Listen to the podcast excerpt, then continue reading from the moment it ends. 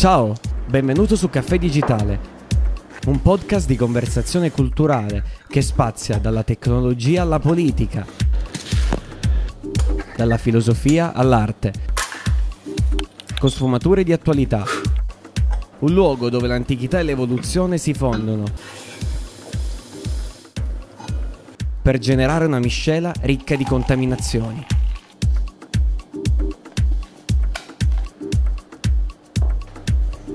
Ci siamo, ora rilassati, prendi la tua tazza di caffè e goditi lo show.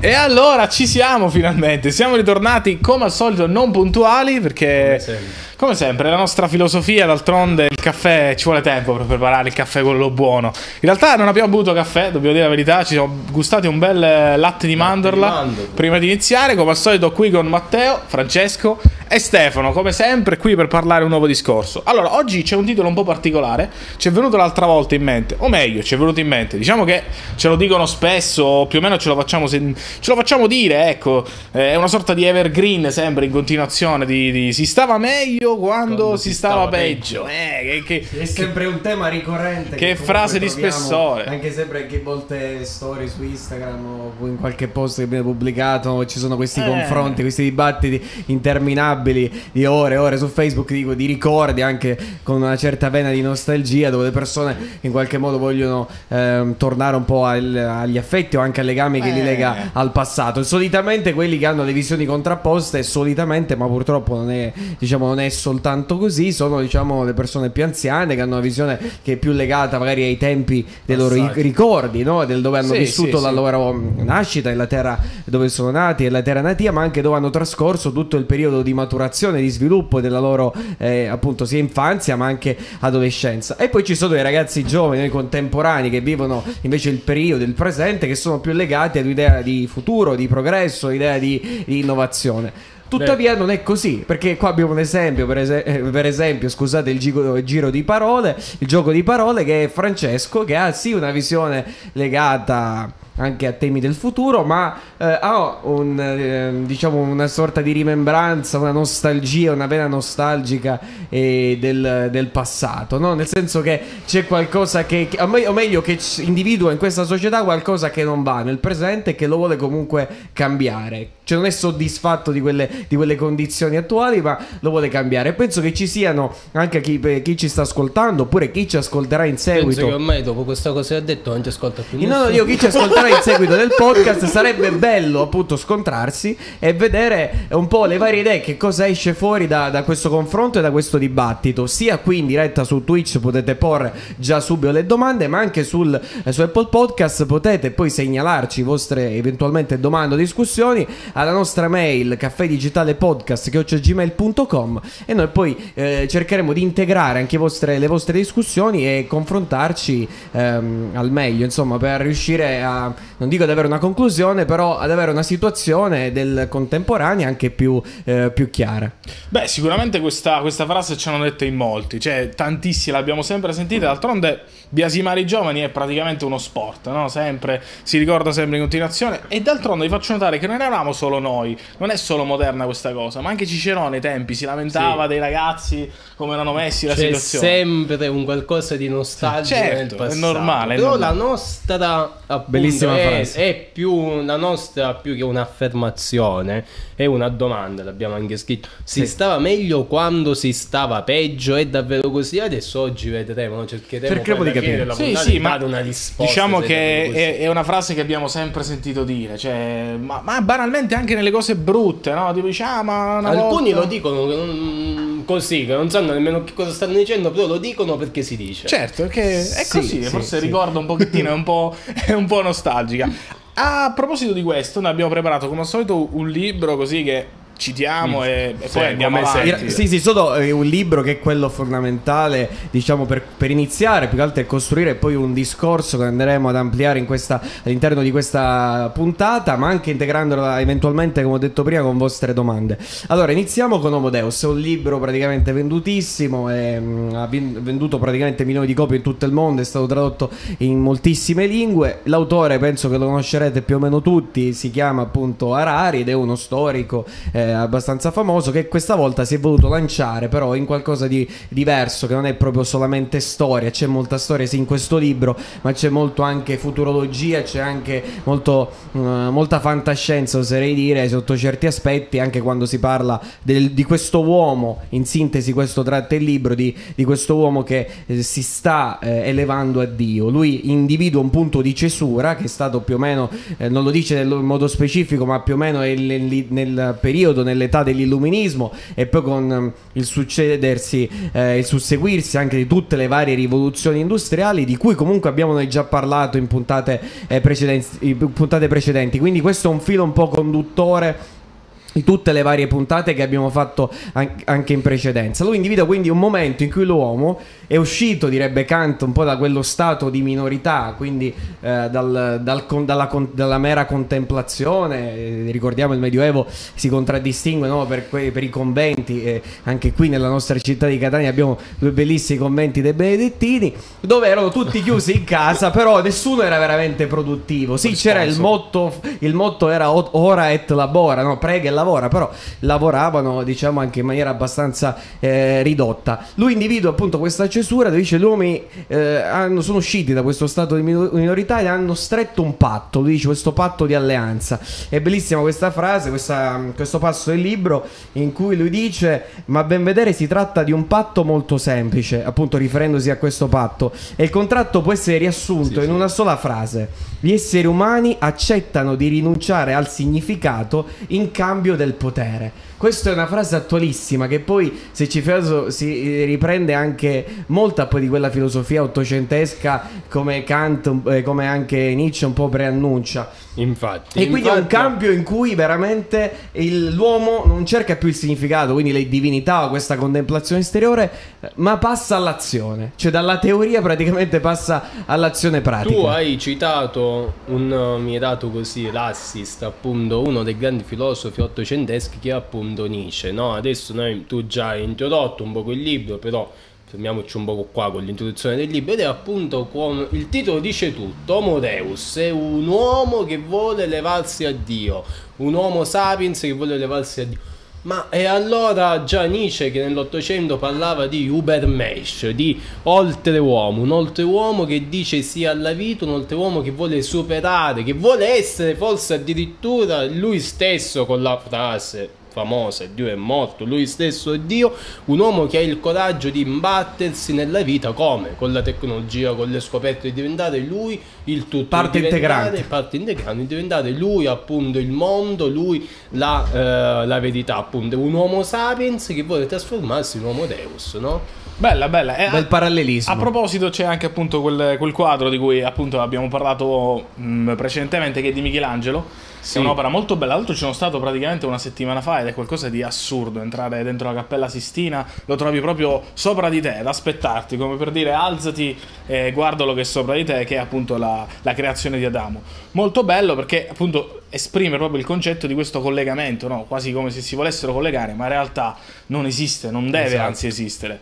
Diciamo Beh, ricordiamo il passo famoso, magari Francesco ce lo dirà meglio, no? della Bibbia quando si parla del, diciamo, del peccato, no? del peccato, del peccato originale. Del peccato, sì, non mi ricordo origi- bene le parole, però sì, sì. Il sì. peccato originale, quindi c'è un po' questo filo, questo tratto un po' nella religione cristiana che poi molti hanno riveduto nel corso dei secoli, ma è quello di eh, in qualche modo che la conoscenza, un certo livello di conoscenza, quindi un arrivo a Dio non è sempre definitivo, almeno nella fase diciamo terrena. Eh, l'accesso a Dio è eh, diciamo posticipato. Questo, questo, è ciò che ci dice la religione, poi ognuno crede ciò che vuole credere. Giusto? Esatto, esatto. Ora, dopo che abbiamo parlato di questo, quindi se qualcuno è rimasto già è, è salvo, era una piccola introduzione per capire un po' come, come, funzionava il tutto, ora ci addentriamo nel discorso. Abbiamo preparato varie cose molto interessanti, perché abbiamo, diciamo, messo in relazione dei punti molto, molto interessanti. Eh, il primo, eh, di cui appunto ne, ne volevamo parlare, ed era secondo me bello da, da vedere, da, da, discutere, è sicuramente la questione, la questione del lavoro. Perché il lavoro è cambiato, è cambiato tantissimo, forse è quello che è cambiato di più, cioè da oggi i nostri nonni magari se ti vedono lavorare come lavori oggi dici ma chi stai combinando, che stai facendo, cioè questo è il lavoro, vai vai vai in miniera. La classica frase, altra, altra, classica frase. Oggi giochiamo solo di classiche frasi sentiti dai, dal passato. Sì, oggi ci giochiamo qualche aforisma che appunto è sempre ton, ricorrente. Dal ton del titolo, ciclicamente. Giusto, titolo, ci sta. Ma ciclicamente queste cose ritorneranno secondo me sempre perché Homo Deus dice, dice a Rari che, eh, che arriveremo a un punto in cui l'uomo verrà considerato Dio. A me sembra un po' strano perché ogni volta ciclicamente appunto eh, ridiciamo un po' le stesse cose, no? questi aforismi che, che ritornano eh, diciamo sempre.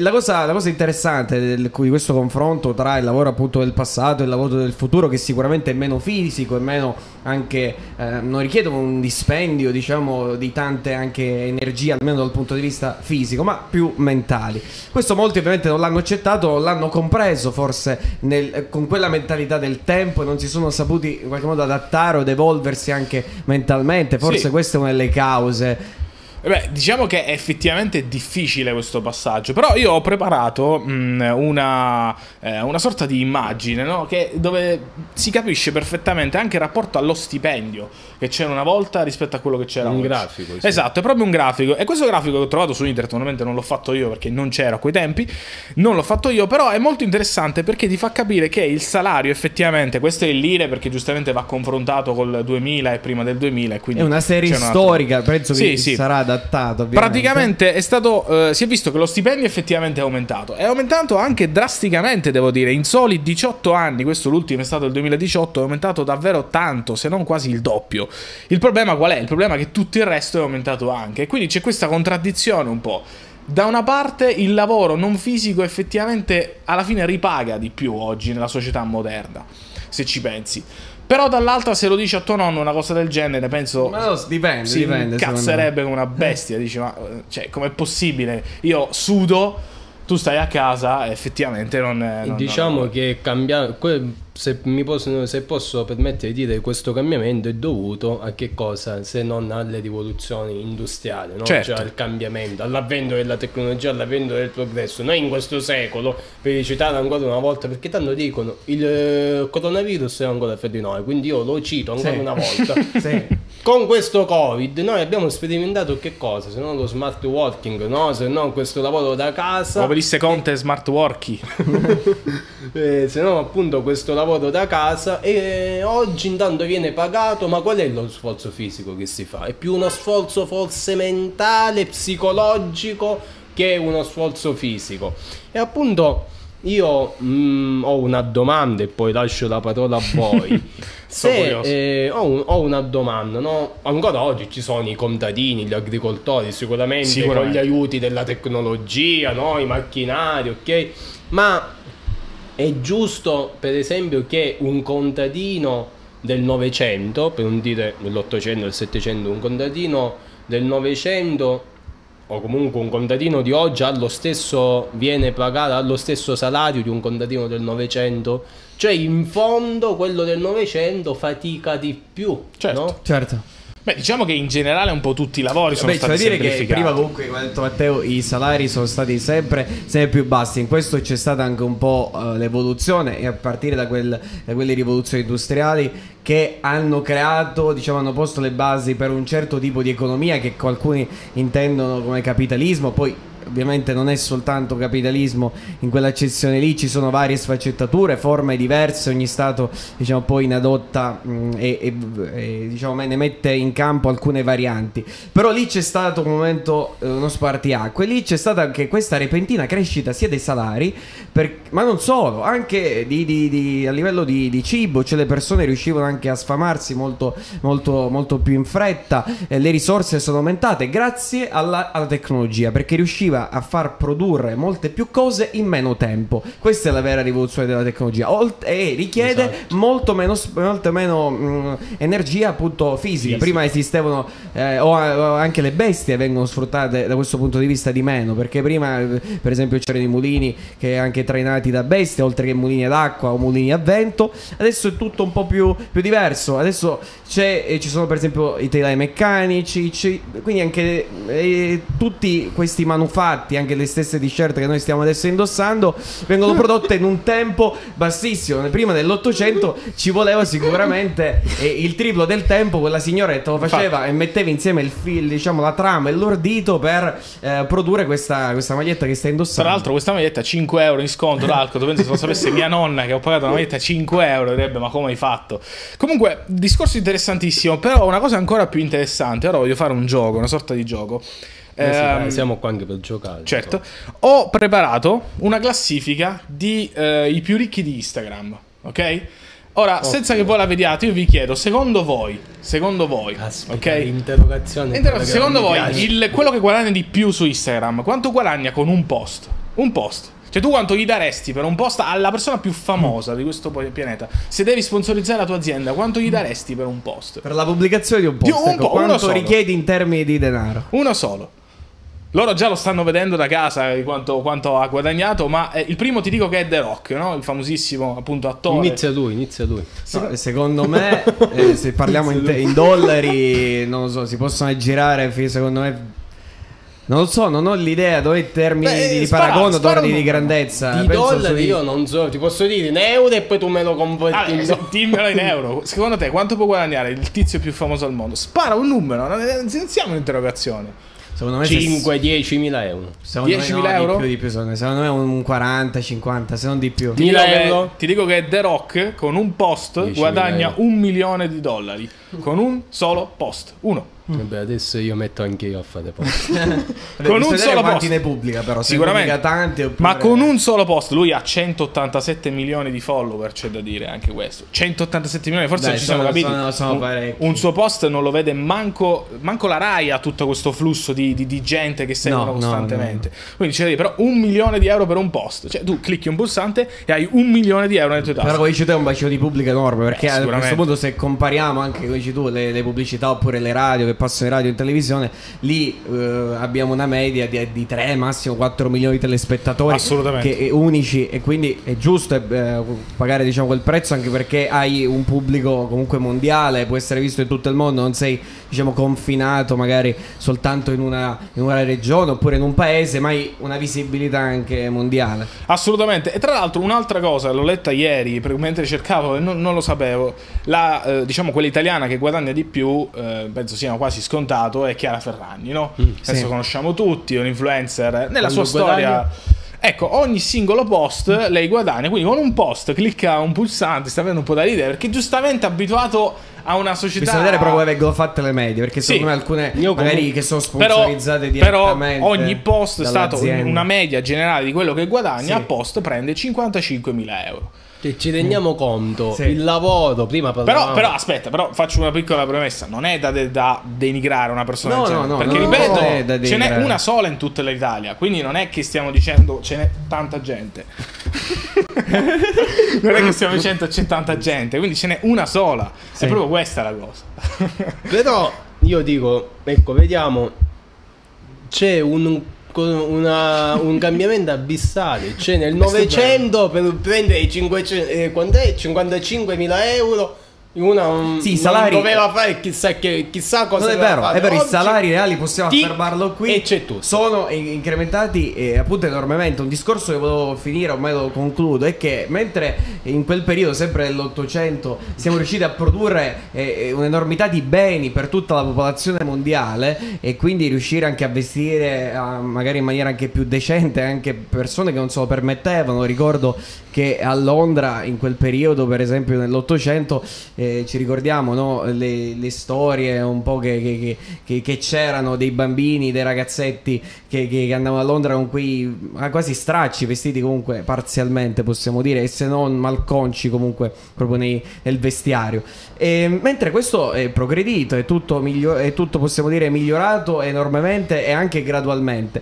Oltre a ciò, la popolazione mondiale, eh, grazie all'utilizzo delle tecnologie e di, dei tecniche anche di agricoltura, e di una rivoluzione effettivamente dell'agricoltura che c'è stata, eh, che cosa ha permesso? Ha permesso alle persone di, di essere sfamate perché- e, e anche un aumento graduale della popolazione. Nel 1800, faccio, do solamente questo dato, eravamo un miliardo di persone. Ora da un miliardo di persone siamo arrivati a più di 7 e passa miliardi di, di individui. Quindi la crescita c'è stata, ha avuto un suo inizio, diciamo, la curva è iniziata a salire proprio in quel periodo intorno alle rivoluzioni e poi, diciamo, non si è fermata più. Ora forse sta iniziando un po' a calare, ma è, è, comunque una crescita che è stata quasi, possiamo dire, esponenziale a livello eh, anche tecnologico. Quindi c'è stata, lo ripeto ancora una volta perché voglio sottolineare quel momento fondamentale di queste cesure che anche Rari diciamo rintraccia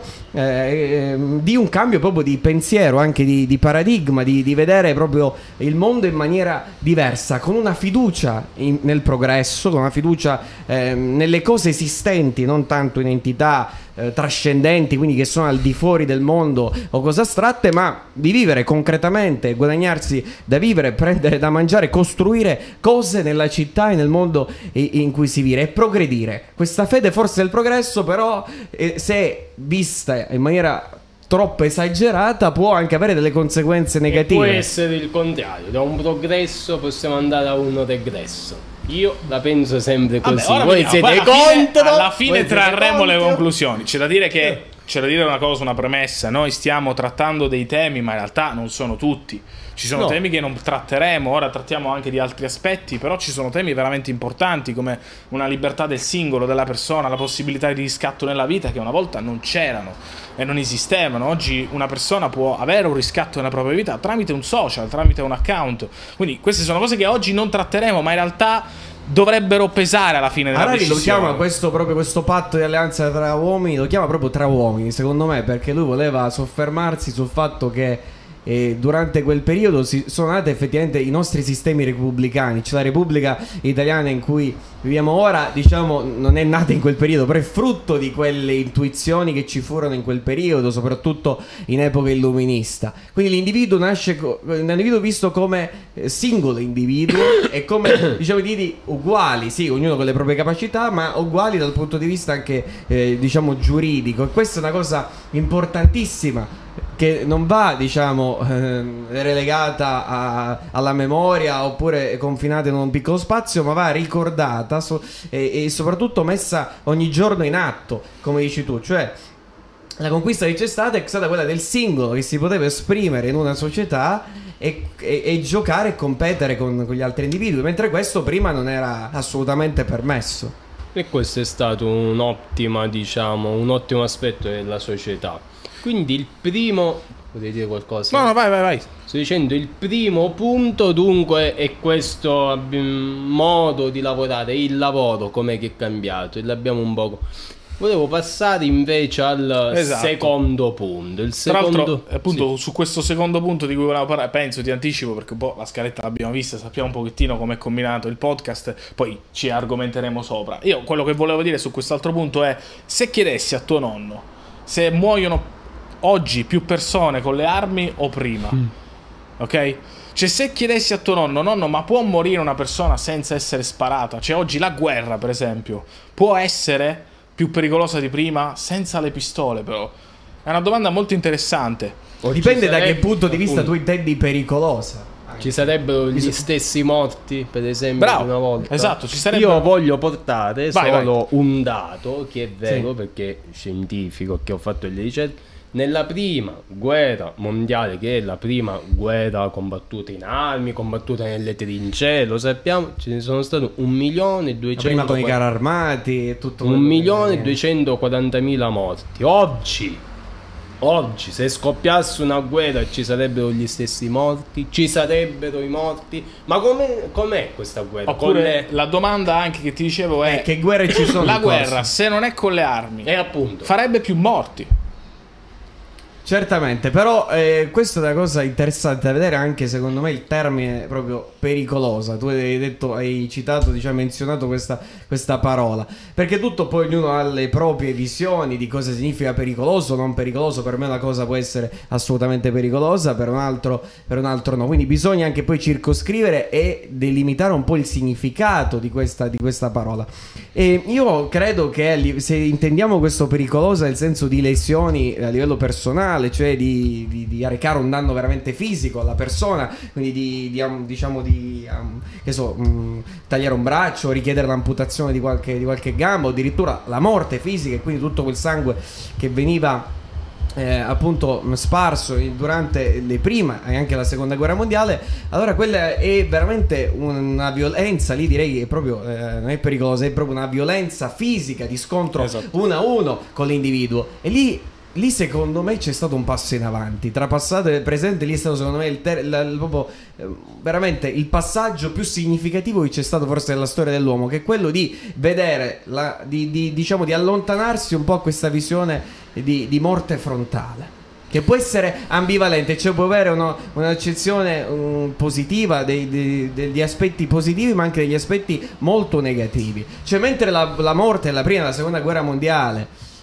veniva vista in modo veramente brutale e, e, le conseguenze degli uomini che andavano in guerra, che erano i semplici soldati, poi non si fermavano lì si ripercuotevano nella società perché la persona che, che, che, vive in modo quasi bestiale e brutale durante la sua vita poi fa certe azioni nella società.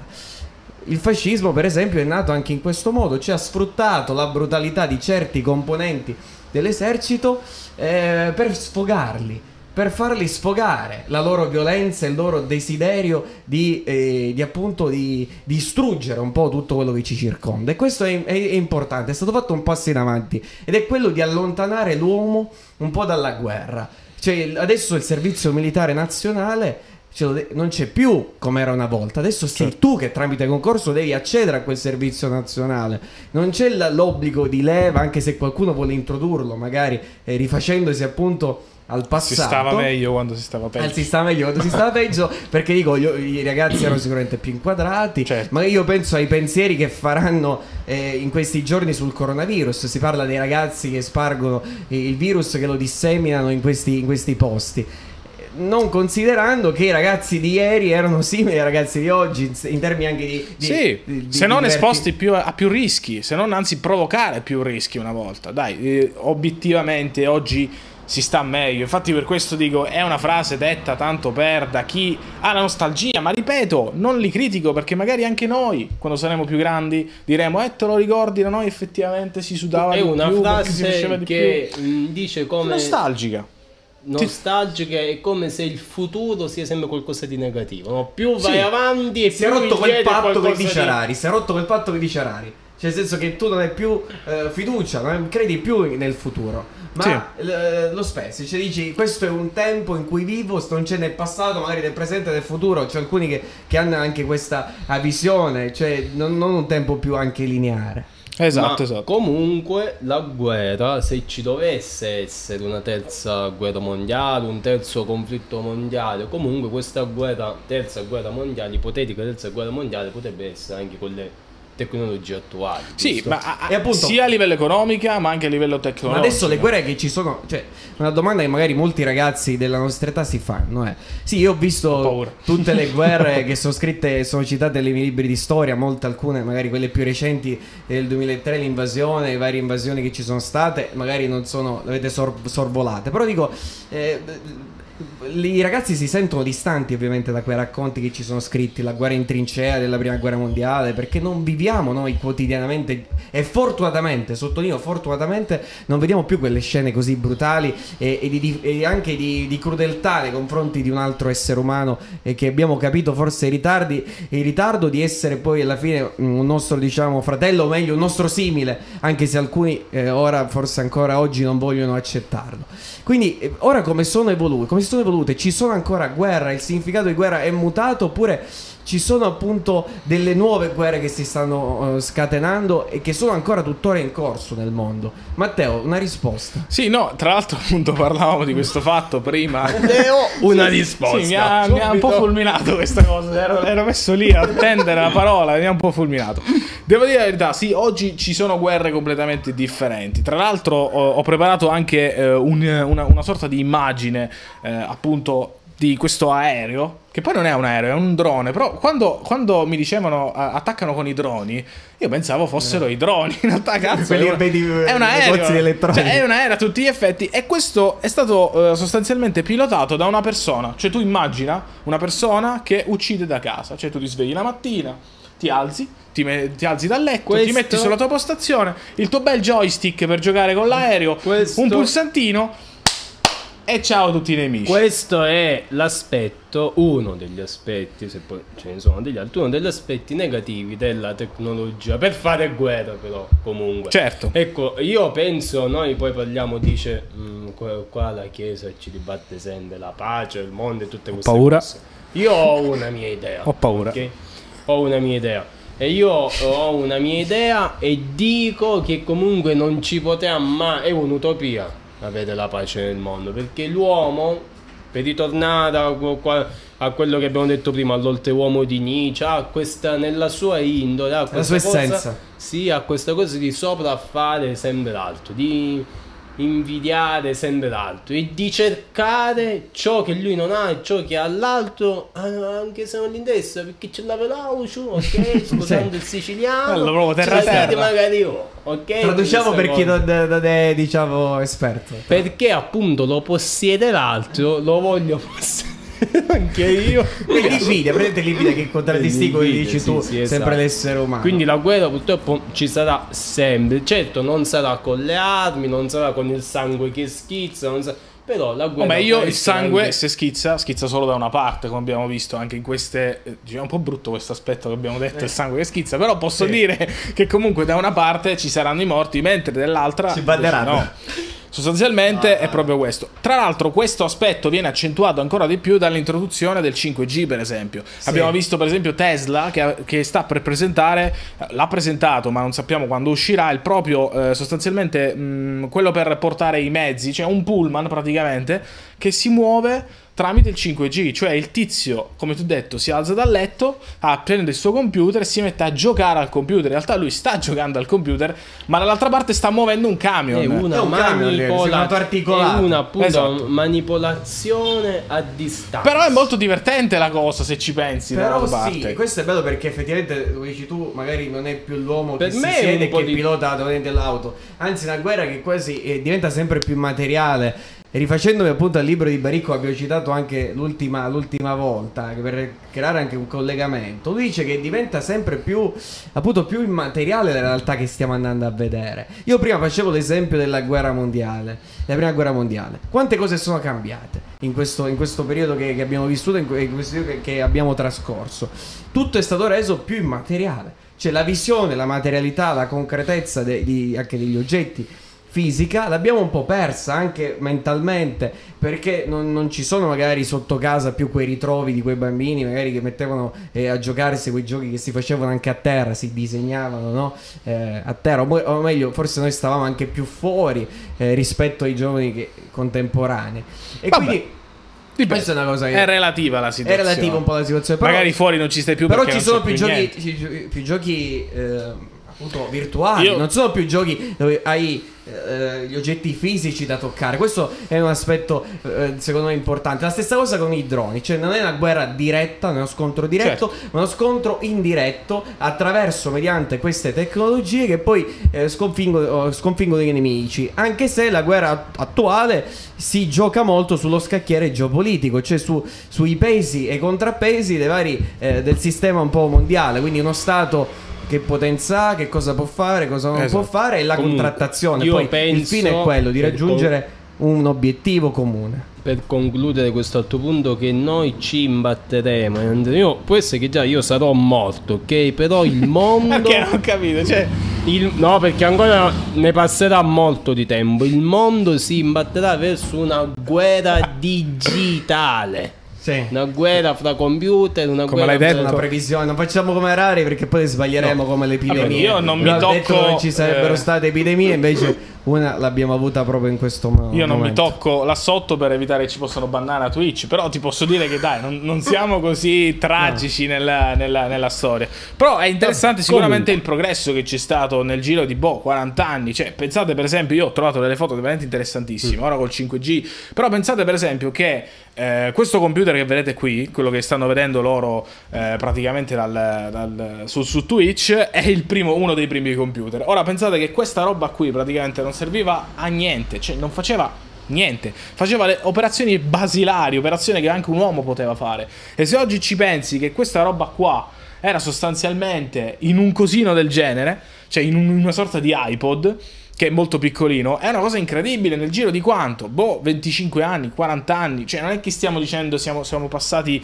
dal medioevo ad oggi, per esempio. Sì, Sono... un rimpiccolimento graduale che delle componenti, lo vediamo dei cellulari, i processori che si fanno anche sempre più piccoli e che contengono moltissimi transistor e quindi è un come si dice, però c'è un termine forse anche tecnico di, diciamo di rimpiccolimento un... lo sì, chiamo, sì. però è una, qualcosa del genere, ci di rendere tutto eh, a dimensioni molto più piccole. Molto più piccole e molto più accessibili. Il, tra l'altro il discorso che abbiamo fatto proprio prima di tutto questo è che tutto diventa molto più accessibile. Un computer del genere, oltre all'aspetto fisico, anche l'aspetto economico, ci vogliono tanti soldi.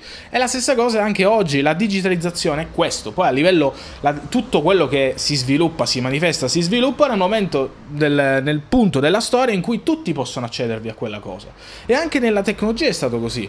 La digitalizzazione è nata così. Oggi per comprare un computer che ti permette di fare cose basilari ti servono 300-400 euro. Una volta per comprare un computer ti permetteva anche solamente di andare in internet o guardare o scrivere su Word ci volevano 1000, ehm, 700 euro. Decisamente differente. E ripeto, sono cose che, per cui siamo passati di 10 anni. Pensa tra 10 anni ancora cosa succederà.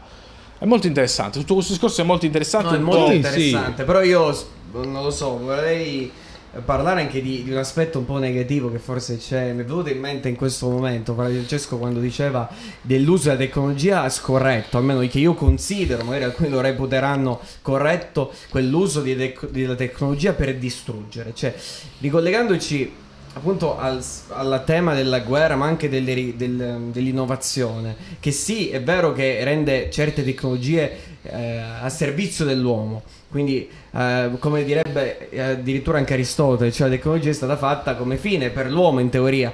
Mm, eh, e c'è un mezzo per raggiungere un fine che è quello per, di aiutare o comunque di soddisfare i bisogni umani. Però se mh, mm, questi bisogni umani poi sono delle guerre o sono degli scontri dove si uccidono altri esseri umani oppure vengono usati per cose diciamo futili, almeno che io considero futili, che sono appunto la difesa, la guerra e certe cose. E, ehm, allora è un progresso veramente, cioè è un, è un, è un qualcosa di cui essere di cui andare orgogliosi oppure no? Io mi rifaccio soprattutto a un periodo storico dove anche uh, certi scienziati, certi fisici con Einstein, ma anche Rico Fermi che hanno collaborato e, costru- e costruito questa diciamo che quella che poi ha dato vita alla bomba atomica. Lì si sono accorti che qualcosa stesse andando storto. Mi riferisco ai ragazzi di Via Panisperna, ma magari poi potete cercarli su internet e vedere la loro storia, perché qualcosa poi lì è sfuggito di mano. Lì qualcosa è sfuggito di mano ed è stata creata una bomba atomica che ha poi praticamente distrutto tutto, tutto il Giappone. Sto parlando delle bombe di, che sono state lanciate sia a Hiroshima e poi a Nagasaki. Quindi questa distruzione, tecnologia vista come distruzione, distruzione. dell'uomo Questo e delle è un città aspetto negativo questo è un aspetto negativo della tecnologia appunto è, secondo me è più che un uso della tecnologia forse io userei questo termine un abuso. Forse della tecnologia o no Beh, di, non allora, sei c'è da dire una cosa: tu il coltello lo utilizzi per tagliare la torta, ma lo puoi mm. utilizzare anche per uccidere qualcuno. Tutto sta nella persona, sta nella persona che, che c'hai davanti a te. Un, un computer. Diciamo l'acquisizione di una conoscenza superiore, che è quello che dici tu di saper tagliare, perché questo alla fine è tecnologia. Sì. Cioè, farti fare qualcosa in maniera più semplice e rapida che può essere, come dici tu, ambivalente, può servire a fare bene o a fare male. Beh, ti dico la mia, secondo me è sia un abuso ma anche un, un qualcosa un di semplice, esatto, un uso. Ma D'altronde anche prima ne parlavamo, per esempio, anche della scuola, è cambiato tantissimo questo, questo utilizzo della scuola. Prima mi, mi, parlavi anche un po' della scuola di Atene, un po' una volta com'era, cioè co- Ed è appunto alla base di tutti questi punti, appunto, un altro punto importante a Tanti proposito punti. di punti, un punto è il punto dell'istruzione, un'istruzione che è cambiata alla grande. Io ancora una volta ripeto il Covid perché? Perché anche quest'anno, anche il ventunesimo secolo, l'istruzione, l'istruzione ha avuto un altro cambiamento. E già la prima, primissima istruzione, introduco questo punto e poi parlate voi di questo punto. Vai, vai. Oggi andiamo di punti.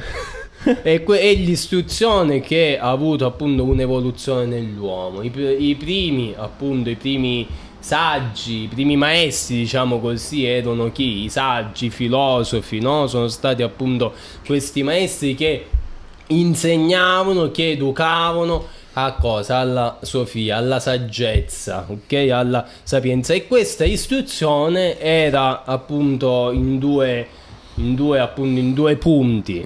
Le- un'educazione formale e un'educazione informale. Ora qui vediamo se la regia, ecco benissimo, ci ha mandato Regia eccellente. la da eccellente, sembra alla l'immagine. grande, sembra alla grande. Ci ha mandato l'immagine di questa scuola d'Atene, dove venia- vediamo subito le figure centrali, Aristotele, Platone, poi sulla sinistra appunto Eraclito e tutti i vari gli altri filosofi. Ecco, questi così era la, diciamo, l'istruzione di una volta. Si passeggiava alla francese, se non sbaglio, questo francesismo. L'Ampleneur. Ecco, l'Ampleneur. L'Amplenare. Bello Sì, questo. sì, Sì, si perché le scuole eh, c'erano, erano protette un po' dai germani, però era una scuola appunto vissuta in prima persona, nel senso a contatto intanto uno con la natura, perché molti, se ci fate caso, molti quelli che sono rappresentati, tu hai citato sì giustamente molti filosofi, ma oltre ad essere filosofi, Aristotele per esempio era un fisico, comunque aveva un'attività, non c- e questa è Sì, la differenza che sì, c'è sì, tra passato e scienziati, presente, no?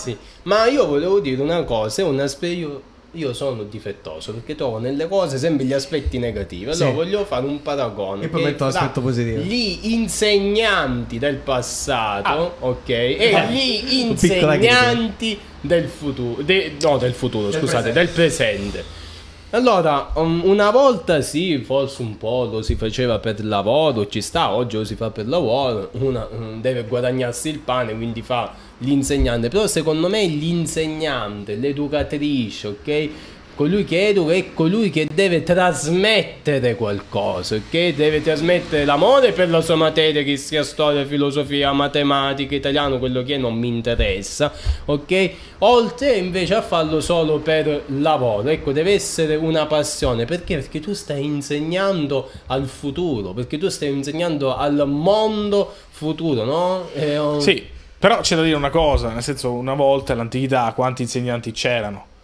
Erano però guarda adesso gli insegnanti che c'erano, forse erano meno, non so, non un dato Tu scientifico. a voglia se c'erano di meno. L'istruzione era molto Però- più bassa. però era Come si suol dire con elite. pochi ma buoni. Sì. Pochi ma buoni, però è un'istruzione forse troppo di elite. Nel senso che Esatto. solo certe fasce della popolazione, magari solitamente erano quelle più agiate, potevano accedere a quel tipo di istruzione. Anzi, eh, ed era l'unica forma di istruzione a cui potevano Sì. accedere. Gli altri eh, dovevano servire anche alla società. E questo la tecnologia effettivamente ci ha aiutato, intesa come tecnica, perché è riuscita a ridurre tanto tempo in attività che magari sono inutili per certi aspetti Sì. e a impiegare Allora, quel tempo in cose oggi- magari più eh, Io penso che gli insegnanti di oggi, non voglio fare tutta del buon fascio, ok? Però Ce ne sono di insegnanti, sì, gli insegnanti Certo. di oggi, adesso li cito, quelli buoni, gli insegnanti di, di oggi sono un po' lontani, secondo me, da quella, eh, appunto, mh, far amare la materia rispetto agli insegnanti di una volta. Sono un po' lontani, è un po', eh, siamo Non un po' lontani pathos. dalla Grecia, ok, di una volta, ma senza andare della Grecia, anche del 700 e l'800 di una volta. Però, Però, però la- se posso ribattere, Eh. secondo me, non è che.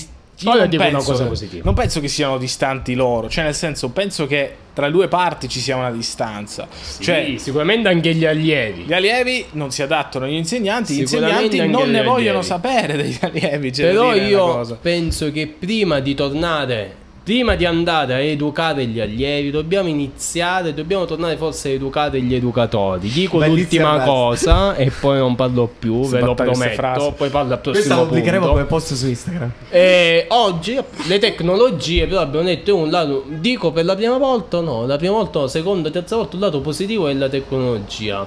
Oggi abbiamo lo smart working, l'abbiamo usato con le istruzioni in questo Covid, ma ci sono professori, ok, che fanno lezioni su YouTube, ok? E queste lezioni su YouTube, il computer, questo pro- progresso che qui è davvero più con la P maiuscola, più che progresso, è appunto un'ottima cosa. Istruire come con la tecnologia, fare della tecnologia un qualcosa di davvero renderle appetibili a un pubblico sicuramente anche più giovane, quindi più accattivanti, magari Esatto. cose che sembrano antiche come la filosofia, che poi in realtà non lo sono, ma che trovi quotidianamente in un singolo aspetto della realtà. Questo molti lo fanno, ci fanno anche lezioni, Matteo sì, Saurino, sì, Elia sì, Bombardelli per quanto riguarda Eh, lezioni di matematica. esercizi e questo è, uno- è un passo E da gigante. E soprattutto lo fanno con il linguaggio contemporaneo degli, degli studenti e con i loro mezzi, cioè utilizzando le piattaforme dove ci sono effettivamente quelle persone. Quindi anche la didattica in questo senso qualcuno che è abbastanza lungimirante dal capirlo lo ha già messo in atto e lo ha, e lo ha attuato. Questa è una, è una bellissima cosa di accedere a tantissime informazioni con internet,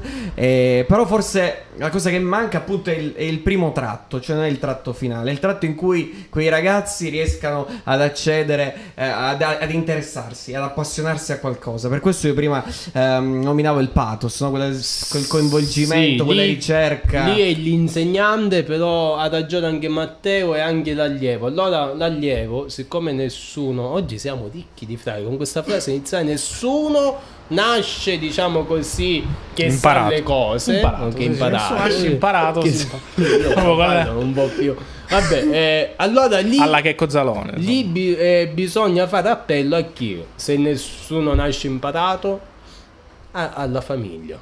La famiglia è una, no, non è un punto delicato, non ne prendiamo, però è un altro punto importante. Lì allora è la famiglia. Comunque, certo. l'unica cosa che volevo dire, ho, ho Sì. assistito a strumenti molto interessanti di divulgazione appunto eh, nelle scuole. Uno di questi, devo essere sincero, è stato secondo me abbastanza ehm, buono come, come sistema, però non è stato adottato al massimo. Mi ricordo, c'è stato l'anno scorso, se non sbaglio, una sperimentazione a Milano da parte di Microsoft so- dove sostanzialmente si spiegavano ehm, opere importanti, artisti, ma in generale tramite Minecraft. Cioè sostanzialmente si andava a eh, ricreare in poche parole, eh, per esempio la Divina Commedia su Minecraft. Questa è una cosa molto intelligente. Perché lo si fare. faceva per fare inter- ah, dice c'è Minecraft, sì. c'è Minecraft, però nel frattempo sto Lo usiamo per un altro imparando- fine Ecco, nobile che è esatto. appunto quello la di Divina Commedia. trasmettere con un linguaggio tridimensionale, magari che gli fa più entrare in quella, Sì, in è quelle- più amichevole, esatto, più come, amichevole. come linguaggio. E poi molto interessante è il fatto, questo lo dico per, per chi è un po' più grande, di eh, andare su internet e andare in corsi, in canali come Coursera, come Udemy. Tra- ci sono tantissimi eh, di questi siti che diffondono, che divulgano informazioni anche che non puoi trovare normalmente.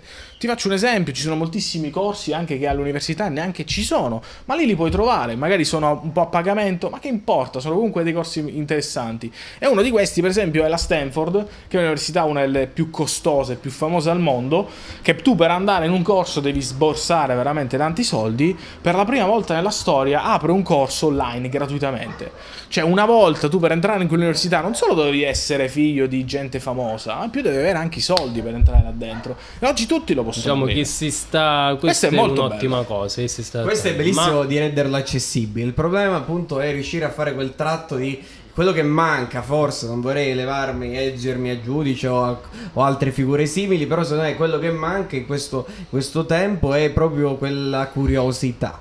Forse le cose sono diventate. Il tempo forse è diventato troppo complicato per capire Questo però è aspetti. un lavoro, sì, che deve fare l'insegnante, ma ripeto, un lavoro che deve partire dagli allievi. Deve partire dagli allievi, però eh, allievi se non dalla li famiglia. capisco questi allievi perché periodo, il periodo che stai vivendo è un periodo molto complicato, pieno di incertezze, precario in tutti i suoi aspetti eh, e forse nel passato c'erano delle certezze più, diciamo, solide. Ora va ricercata quella certezza che forse è stata, è stata smarrita. Questo secondo me è forse un punto o meglio imparare a convivere con quell'incertezza. Questo forse devono anche trasmetterlo i docenti o comunque ehm, la- l'istituzione più importante che, che è la scuola e devono saperlo fare. E a proposito di scuola, scientificamente è stato provato che la, allora, la scuola intorno agli anni del 2000, così o comunque fine degli anni 90, ha messo a disposizione le cosiddette TIC. Ora la gente che mi ascolta dice ma cosa sono queste TIC? Un. Se non sono altro che delle LIM, no? La regia mi guarda. Chiamala Lim. eh. Chiamiamo le lim. Forse è una batteria. Lim. Allora, questa Lim, cioè que- la tecnologia che entra. Ma dove l'ha letto stavolta? La tecnologia che entra all'interno della scuola è, è stato scientificamente provato che l'allievo, l'alunno, tramite la LIM, ok, è più interessato, più agevolato a seguire la lezione. Però ti posso Perché? dire- Non lo so. Ti posso dire una cosa, secondo me, questa stiamo parlando del 2000. No, non è una bestialità. No, no, ma è del, è del 2000, no? è del 2000, no? Sta cosa. Secondo me adesso il 2020, ragazzi, la LIM si sono così abituati che neanche la guardano più. Ti dico io che ho fatto. Io vedo- Noi abbiamo fatto eh, liceo per 3-4 anni senza una LIM. Il problema è che la lib sì c'è, ma poi va saputa anche utilizzare. Questo Anche quello. Devi trovare la persona. Cioè, devi trovare la persona che la sappia utilizzare, soprattutto gli strumenti, e conosce gli strumenti all'interno di quella Cioè- lì. Perché la LIM, la tecnologia, se io prendo il telefono così e non ist- ho zero applicazioni, se non le so utilizzare, o ce l'ho, non ce l'ho, è la stessa cosa. Invece, se io formo qualcuno per Certo, utilizzare questo aggeggio, Saper fare un ottimo Cioè, uso. Devi saper fare ottimo uso, devi saper istruire. Noi avevamo un insegnante che al quinto anno pensava che lo schermo del computer portatile fosse touch. Cioè, cliccava lo schermo del computer portatile pensando che si spegnesse in quella maniera. Ma dico io, ma da 5 anni che vieni, accendi un computer.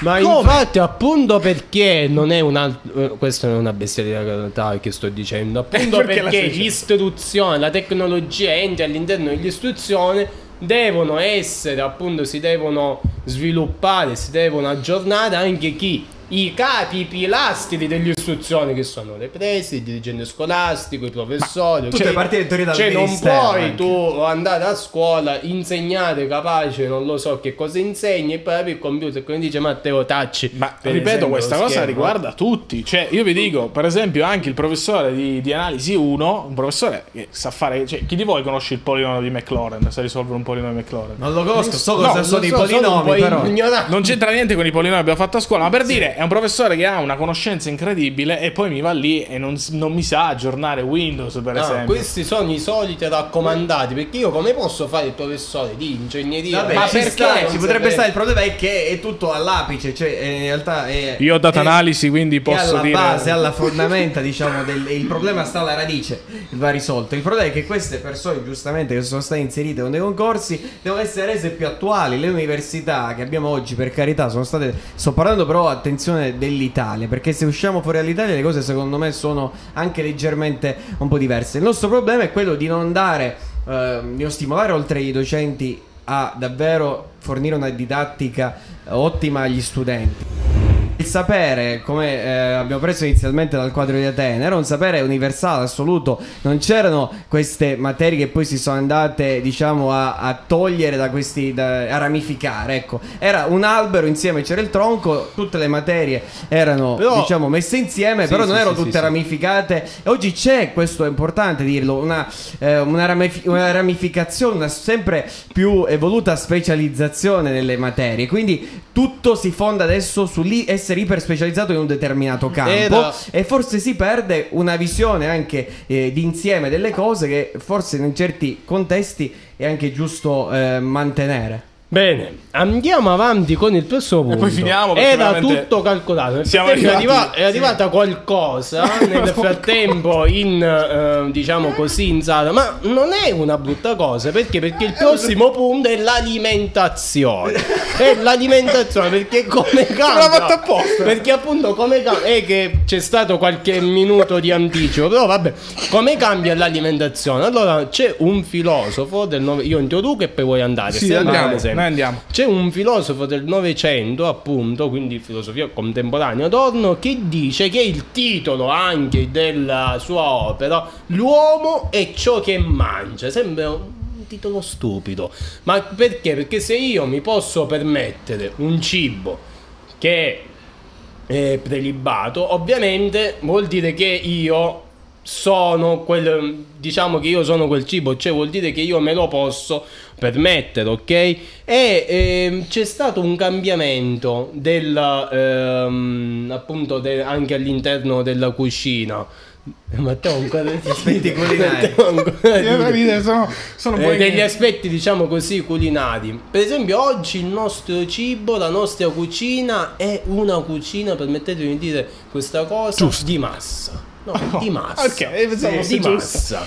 È una, è, una, è, è una cucina di massa, cioè la, la- la gente per esempio mangia non per l'appetito, ma mangia appunto per esempio La noia.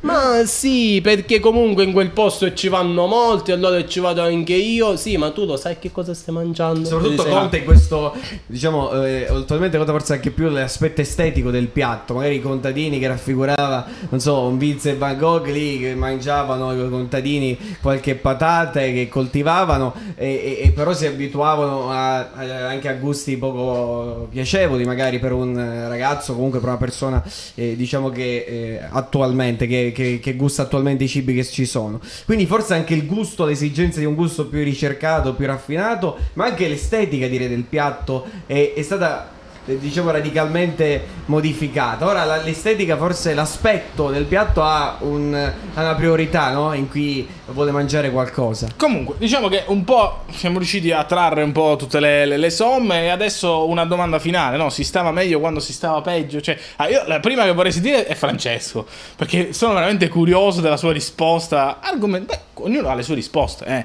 C'è da dire Sì, questo, sì, siamo ognuno liberi di dire quello che vogliamo. Siamo in democrazia. Perfetto, diciamo io voglio così. sapere la tua risposta, cioè secondo te è vero si stava meglio quando si stava peggio oppure no? Diciamo che noi facciamo. eh, ci lamentiamo sempre, ok? Io ho questa visione filosofica, anche un po' forse psicologica. Ci lamentiamo sempre di ciò che noi non abbiamo ora, ok? Non, eh, cioè guardando, diciamo così, il, il passato. Quindi io dico. Andiamo avanti, ok? Con i sacrifici, con i dolori della vita, ok? Le stesse, diciamo, ehm, cose, i cambiamenti, perché l'uomo eh, si evolve, ok? Deve- l'abbiamo detto prima, non ci sarà no, un secolo, dice il secolo della pace, le guerre, no, perché già l'ho spiegato. È inutile Quindi, fare previsioni. e, e dobbiamo accontentarci, diciamo così, di, di ciò che abbiamo, stringendo i denti e Esatto. andando avanti. Invece Stefano vediamo cosa ne pensi. Quindi la tua è si stava meglio quando si stava peggio? È una risposta a metà secondo me la sua. 50 e 50. 50 Lui dice di 50, cogliere 50. effettivamente il presente Carpe che abbiamo diem, oggi, bravo, di cogliere la, non un diem. attimo, però di cogliere la Ok? situazione al momento in la cui stiamo vivendo. E non ci lamentiamo, ok? Si stava meglio quando si stava peggio, si sta peggiore, Mhm. si sta meglio. Allora domani come saremo? Andare avanti e cogliere il presente, perché diciamo così, la vita è breve, il tempo è undo, oggi ci sono, domani non Beh, ci penso intuisco che anche Stefano abbia questa stessa Sì, ho una visione più- diciamo piuttosto simile a quella di, di Francesco, perché alla fine è una visione che si pone un po' a metà tra, tra- tra i due estremi.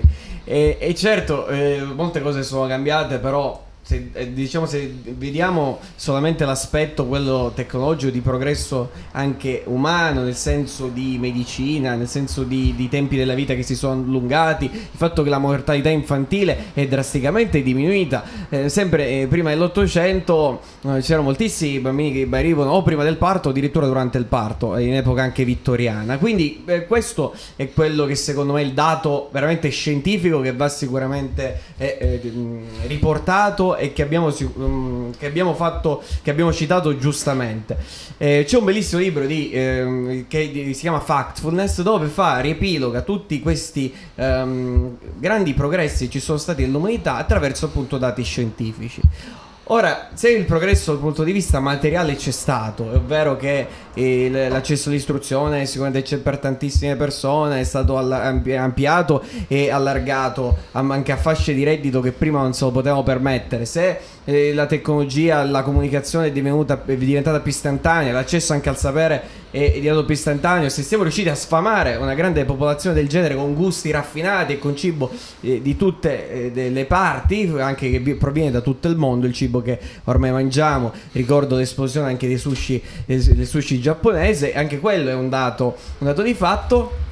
Quindi se guardiamo il progresso materiale c'è stato ed è evidente, è certificato da dati scientifici e dai fatti che potete trovare anche in questo libro che metteremo e anche in descrizione sulla pagina Instagram. Per quanto riguarda invece il progresso spirituale, che forse si è perso un po' questa parola dalla fine del Medioevo, io non lo so. Cioè nel senso non te lo so dire se l'uomo effettivamente c'è stato un progresso spirituale e che cosa significa anche questo progresso spirituale. Forse oggi non conta più niente, forse non- per qualcuno conta qualcosa. Ma eh, ci siamo così tanto evoluti che la risposta è soggettiva. Cioè io non posso dare in questo momento una risposta valida per, per tutti, posso dare una risposta valida forse soltanto per me e che mi tengo per me stesso. La risposta, ognuno ha la sua, un, un lumicino di risposta che intravede. Quindi, mm, però non c'è la risposta definitiva. È questo che voglio dare. C'è eh, una rottura e voglio dare. La risposta purtroppo non c'è.